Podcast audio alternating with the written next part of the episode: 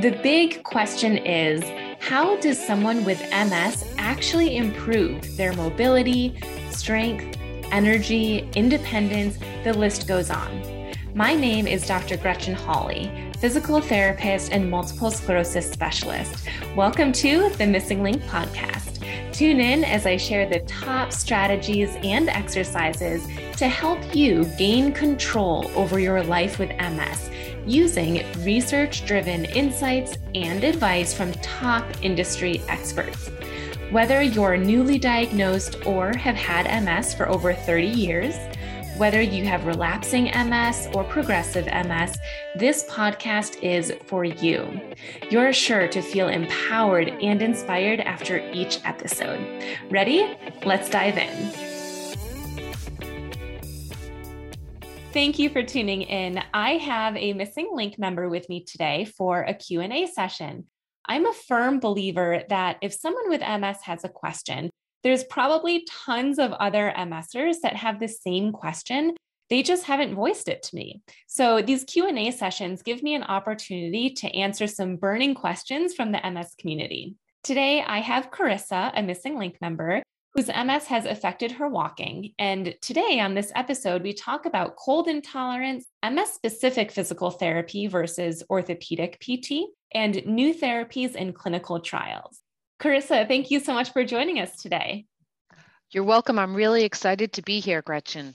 Yeah, I'm excited too. And actually, one thing that our listeners would know is that you live in Massachusetts, which is one of the three states that I'm licensed in as a physical therapist. So the last time that I was in the Boston area, you and I actually got to work together in person, which was such a cool experience because we know each other virtually as well. But to work together in person and see how you're moving, see what your muscles are doing was such a cool experience.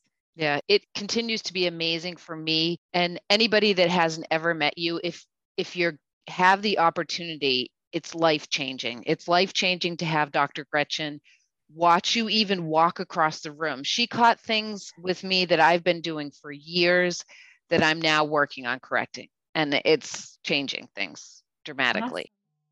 So happy to hear that. So we're going to get into a Q&A session where I'm going to answer some of the questions that you have. Before we do that, I would love to ask you a question from my interview deck to help our listeners get to know you a little more on a personal level. Is that okay with you? Oh, sure. Go ahead. All right. So your question is Oh God. I'm a little scared, but I uh, but I'm ready for it. Some of these are really random. So your question is what is one thing people buy that you think is a total waste of money? Water. And I say that because I'm a big fan of drinking water from the municipal source in my town and in my community. And also, the amount of plastic waste makes me cringe. So that's one thing. That's a great answer. I don't know that I would have thought of that. It's a good one. All right. So we're going to get to your questions. Before we do, can you just give our listeners an idea of who you are, how your MS has affected you, kind of what you've been doing up until now? Sure. So I'm trying to think about where I should start. My father had chronic progressive MS my entire life. I don't have a memory of him without it. And I was born in 1968. I was a birth child to my to my father and my mother. So it was present throughout my life from early childhood. Fast forward to 1995, I got married in Washington, D.C., and my new husband and I took off to Europe for our honeymoon. We spent two weeks traveling and we returned to Washington, D.C. And I said to my new husband, I said, honey, something is not right. My right hand, I couldn't feel it. And there were a couple other things that were just not right with my body. And we went off to GW Hospital. And that's when I was diagnosed with PPMS and that was 1995, June during the Wimbledon tennis tournament. I distinctly remember that because we sat in the hospital room and watched. So that happened to me. I always have had a suspicion that it was a diagnosis that the neurologists glommed onto the minute I opened my mouth and told them about my father. And my father's disease was a nightmare. There were no meds or anything, and he just continually went down his entire life. So 1995, I'm diagnosed. I'm a recently graduated engineer with my master's in engineering and about to start my first real job. I don't know what that means, real job or whatever, engineering job in the world. And so I'll say it, I decided to ignore it. I found a neurologist who I trusted in Washington, D.C., went to him when it was required every six months or whatever, but for the most part, ignored the diagnosis and went on my life as if nothing was going on. I had a child in 2000, nothing changed. I adopted my second child in 2005. You know, obviously I was tired, but physically nothing changed. I continued to ignore it. No one I knew besides my husband knew that I had MS. None of my friends. We relocated up here to New England to be closer to our extended family around 2000 when my first child was born. And still, I continued to work. I had a number of different engineering jobs. And then in 2018 was when my older daughter graduated from high school. So, all these, this is how I remember it, all these major things happened in my life my daughter, who is my best friend, graduated from high school and was getting ready to go off to college. And then there was a number of other, you know, momentous things. I think I changed jobs and we moved. So there was a huge number of different things. And so I started to notice that my walking was being affected. And so I was having foot drop. I didn't know what that was at that time because I had spent the past however many years ignoring my MS, but I had problems walking. I had tripped a couple times. I broke my finger when I was walking my dog once. So then I went to my neurologist. Still, I was only going every six months. So it happened to be the time. And he had put me on Ocrevus. And so I was on Ocrevus at the time.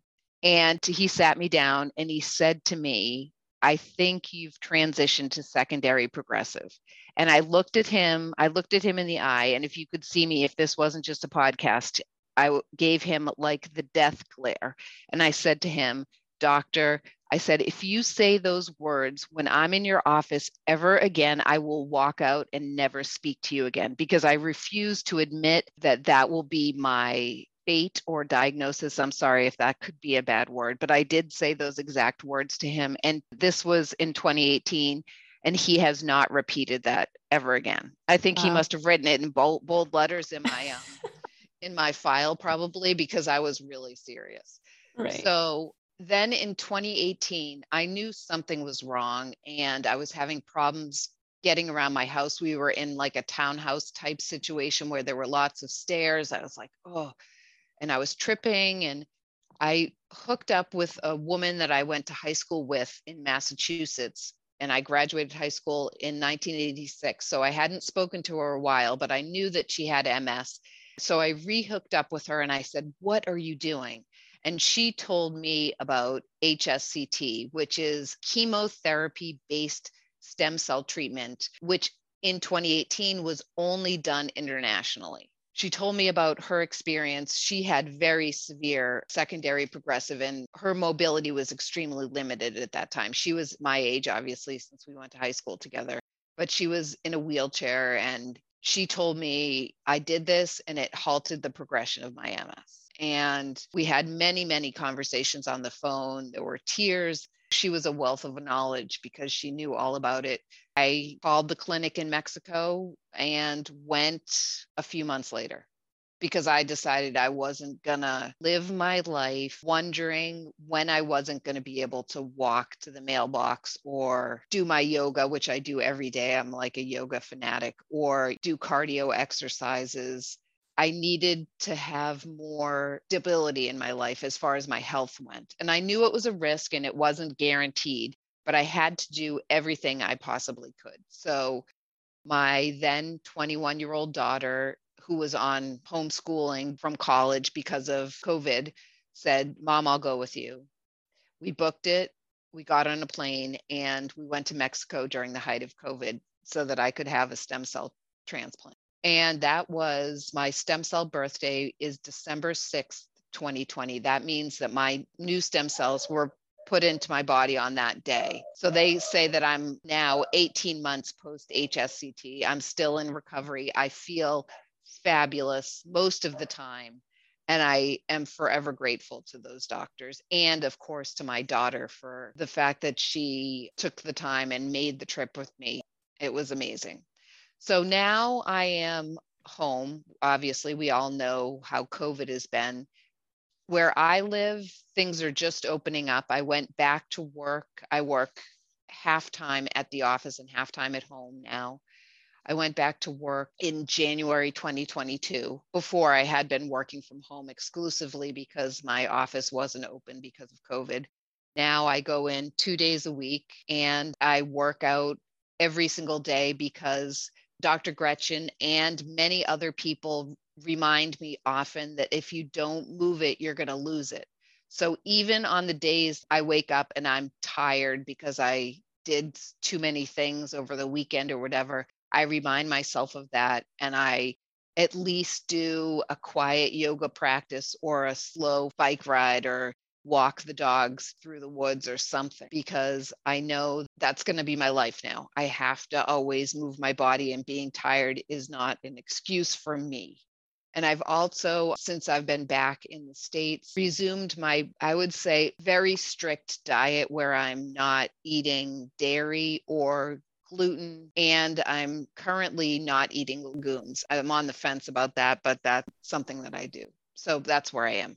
Yeah. And it's so nice to hear where you're at, what you've been doing, because it's so different for everyone, mm-hmm. especially just lightly touching on nutrition. Everyone's gut is different and responds different. Same with exercise. But I do agree, movement is key. And you and I have talked on the side about how there is a difference between general movement and functional movement, MS specific movement, and neuroplasticity. And you're doing all of it. You're finding just general movement patterns as well as the MS specific. So, what questions do you have for me that I can answer for you today?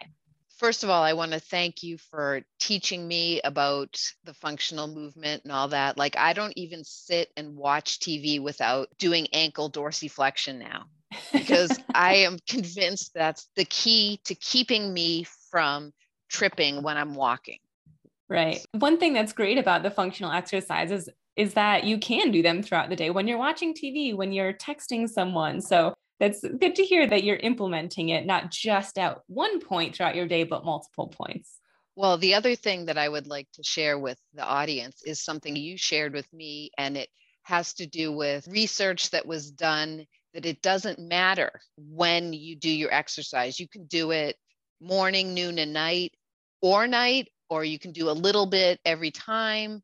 So that's something else. That's why I do the dorsiflexion. You know, yeah different times during the day. Which is unique because back when I first became an MS specialist, which was about six and a half years ago now, there was still research then saying that exercising all at once was most effective. But now, really over the last four and a half years or so, there's way more research showing that exercising all at once is just as effective as exercising throughout the day.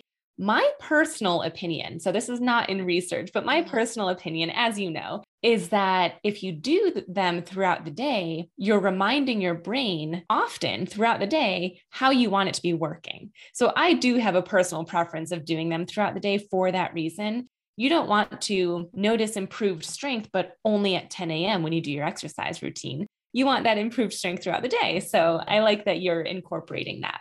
So, one thing, and we've only touched upon this, and it might be a thing that we have to come back to. Last night, I was on a call with a bunch of other people, and we were commenting that cold weather, for some of us, not for everyone, obviously, really makes our leg muscles stiffen up. So, for instance, I think I told you this maybe offline, but one of the things I've done recently is changed my parking spot at my office. So I'm moving away from the door. So I walk further from where I park to my office. But the thing is, for me, like today it's 30 degrees here where I live, and it'll be that way tomorrow. And that makes my legs totally freeze up the minute yeah. I step out of the car. So, any recommendations on that would be appreciated, I think, by a number of people. Yes. And I'm glad you're asking that because it's not talked about often enough. What I'm sure everyone has heard of is heat intolerance when your symptoms worsen when you're overheating, but the same can happen in cold temperatures, and it's called cold intolerance. I've heard some neurologists say that that's not a thing. And I've heard other neurologists say, no, yeah, it is a thing, but there's less research on it. I'll say it is absolutely a thing. I can't tell you how many clients I work with that have some symptoms worsen with cold. And it could be the temperature outside, it could be a cold shower, it could be anything. So, my best tip for this is that the first thing you should do is warm up your core temperature.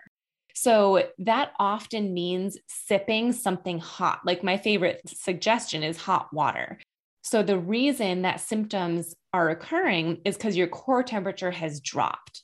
So, if we can increase your core temperature or at least maintain your core temperature, that should either prevent any of these symptoms from happening or, in the very least, reduce them. So, you might still feel some spasticity or tightness, but it wouldn't impact you as severely.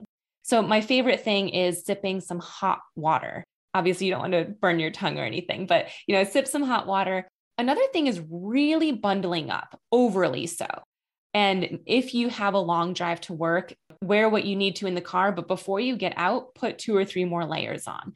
So you're taking those proactive measures to ideally reduce the effects of cold intolerance. And you know, that's the opposite of heat intolerance. With heat intolerance, you'd want to cool your core temperature down. So thinking about it in that way can make it feel a little bit easier to manage. Well, thank you. That is a good way to think about it. I'll try it, sipping hot water on my way to work. So then when I hop out of the car to walk to the door, it will maybe not be as painful. Right. But that's also really interesting to me that the neurologists believe the patients about heat tolerance, but they don't listen yeah. to them about cold.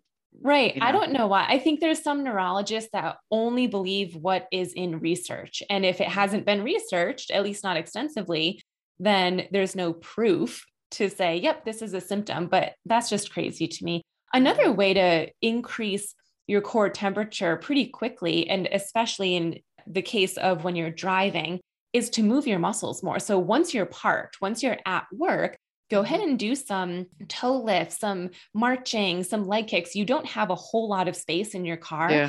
but just minimal movement. Even doing the ankle dorsiflexion, as you mentioned earlier, just lifting your ankle a few centimeters, trying to straighten your knee and bend your knee just a few centimeters any movement will warm up your muscles and warm up your core temperature. And again, if you've been driving for 10 minutes, that's 10 minutes that your legs weren't moving at all. So right. they were cooling down. So that's another thing that you could do to increase your core temperature. Great ideas. Thank you. I guess another question that I have for you, and I know I even email you and ask you stuff all the time, has to do more with like if I were to ask you what the one latest finding in MS research is, what would you say?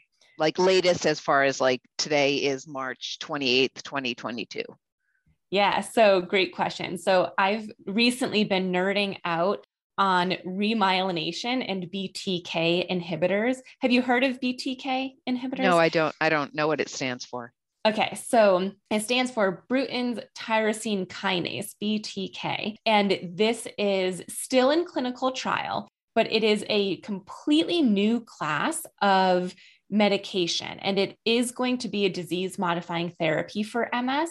But the reason that it's so cool is because it's completely different than any other DMT. The reason for that is that the BTK inhibitors can penetrate through the central nervous system. So it can actually go into your brain, into your spinal cord, whereas these other medications cannot. So that's a huge, huge difference. In addition to that, the thought is that they will slow the progression of MS, just like any other disease modifying therapy, but they also feel that it will create a better micro environment in our brain, which is something that we need in order to make more myelin. So, if there is a remyelination therapy, medication, something in the near future, or really at any point in the future, it will only work if our brains have a good micro environment.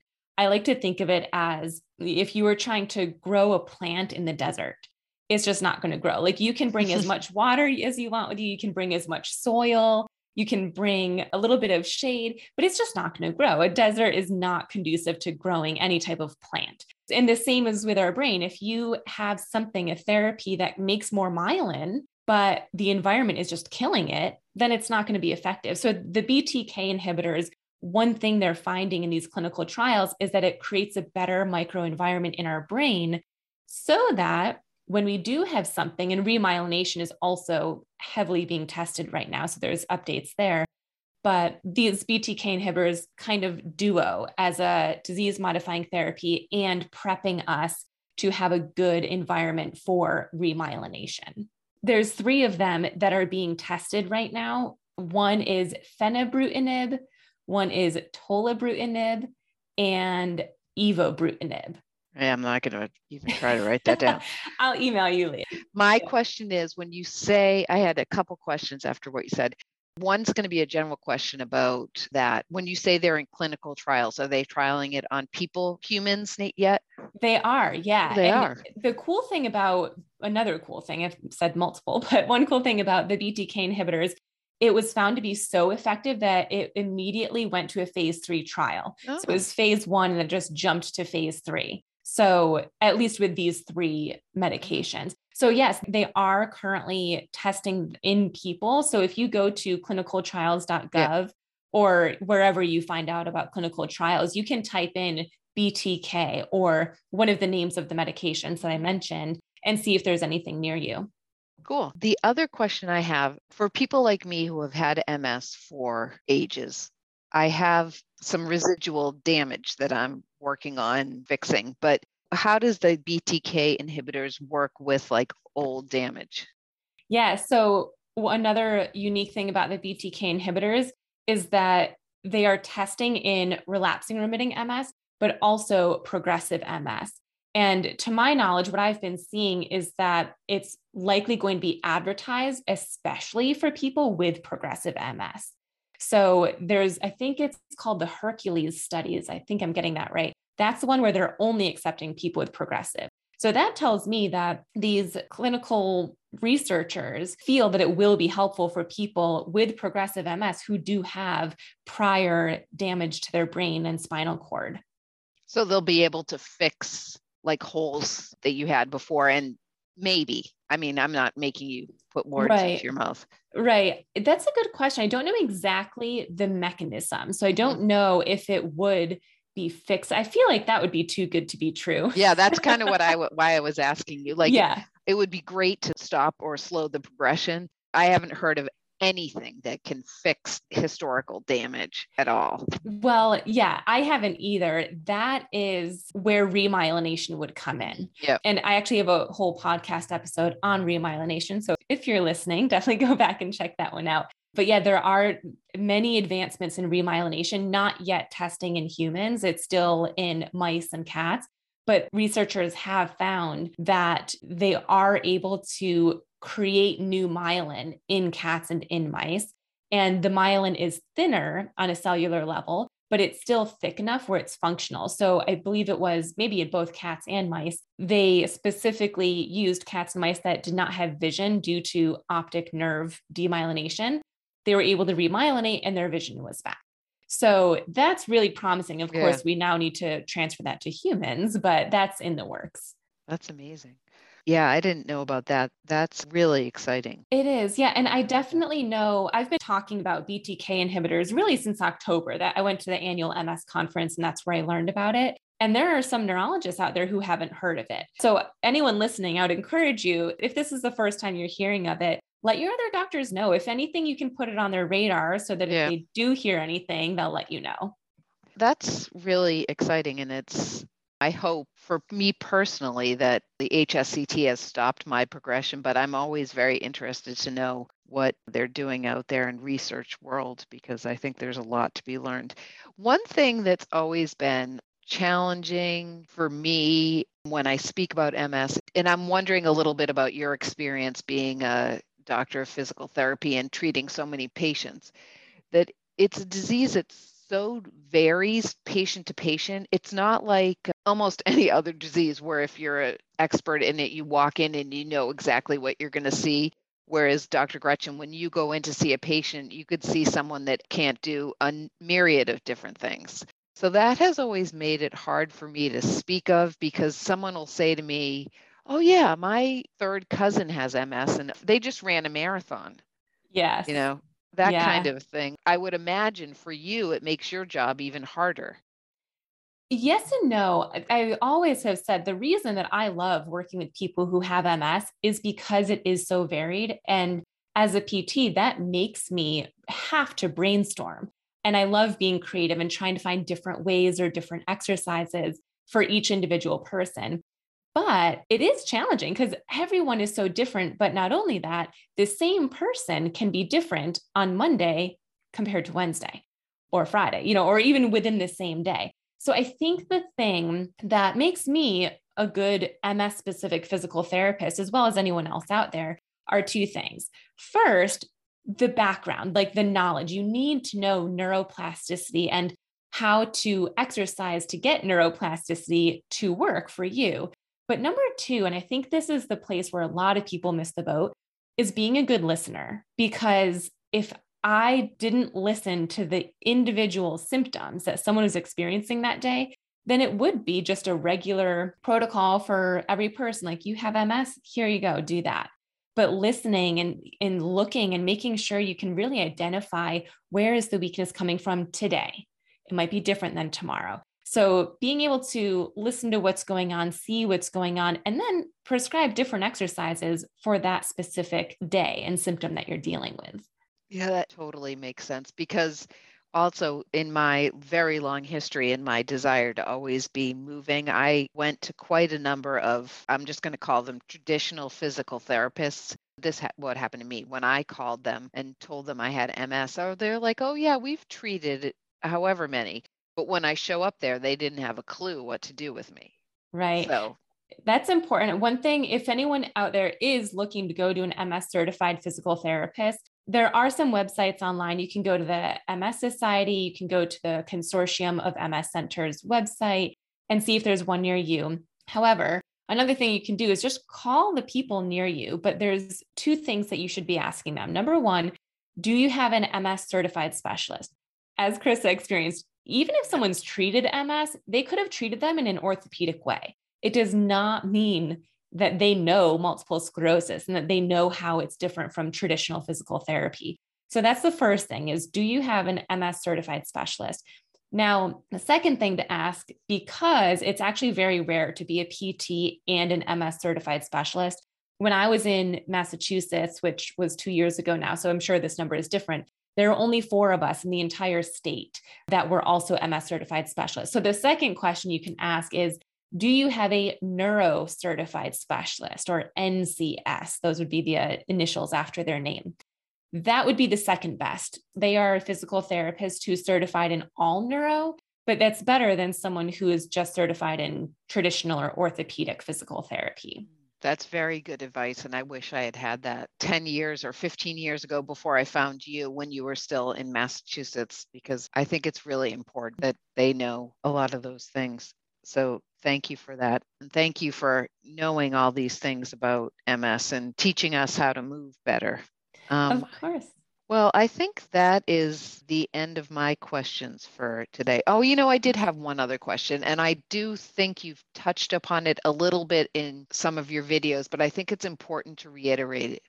So, one of my MS symptoms is, like I said, I am a fanatic about working out but there are times when I'll overdo it. So, how do you advise your clients on balancing what they need to do and not going overboard so they like end up having to spend, you know, 15 minutes sitting down, catching their breath and stopping sweat or whatever? You know what I mean? Yeah, that's a really great question.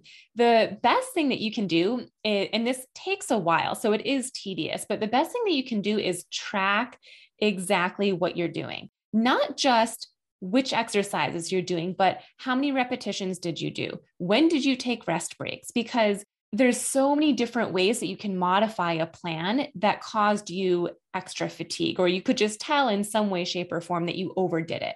So if you know what you did, then let's say you did 10 exercises and you did two sets of each of them, and maybe it was a total of 45 minutes. Well, if after that day you felt just out of it, it was way too much, maybe you do the same thing, but stop at 40 minutes instead, or 35 minutes, or 30 minutes. So, one way that you can modify it is just the length, the duration of the time that you're moving or exercising. But another way, maybe you keep the 45 minutes, but you take more rest breaks in between. Or you keep the 45 minutes, but you just go slower. So it's the same exercises, you're just taking your time. And then the third way would be to simply just do less. Don't do the 10 exercises, maybe do five, and you can try three sets of those. So there's lots of ways to modify one, do less, don't do as many exercises. Number two would be to reduce the duration. So maybe you just do one set instead of two. And then the third one being take more rest breaks, go slower. So those are usually the three ways that I modify. Yeah, well, that's extremely helpful because although I have to agree with you that doing all that and recording everything does take a lot of time, and sometimes I'm not 100% patient. But so thanks for adding that in there doesn't mean I shouldn't do it. It just means sometimes yeah. I might overlook that.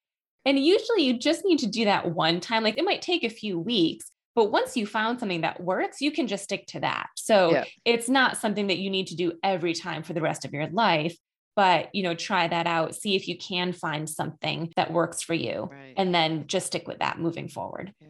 Thank you. And I also just I want to reiterate something else. When you and I met last time and you watched me and you said something about my knee lock when you were observing my walking, that has been something that people from yoga teachers to other physical therapists to trainers have told me for years. And I've just been too stubborn and lazy to fix it. But now I finally realize decades later that it needs to be fixed in order for me to walk better. And I thank you for bringing that up again at the correct time for me.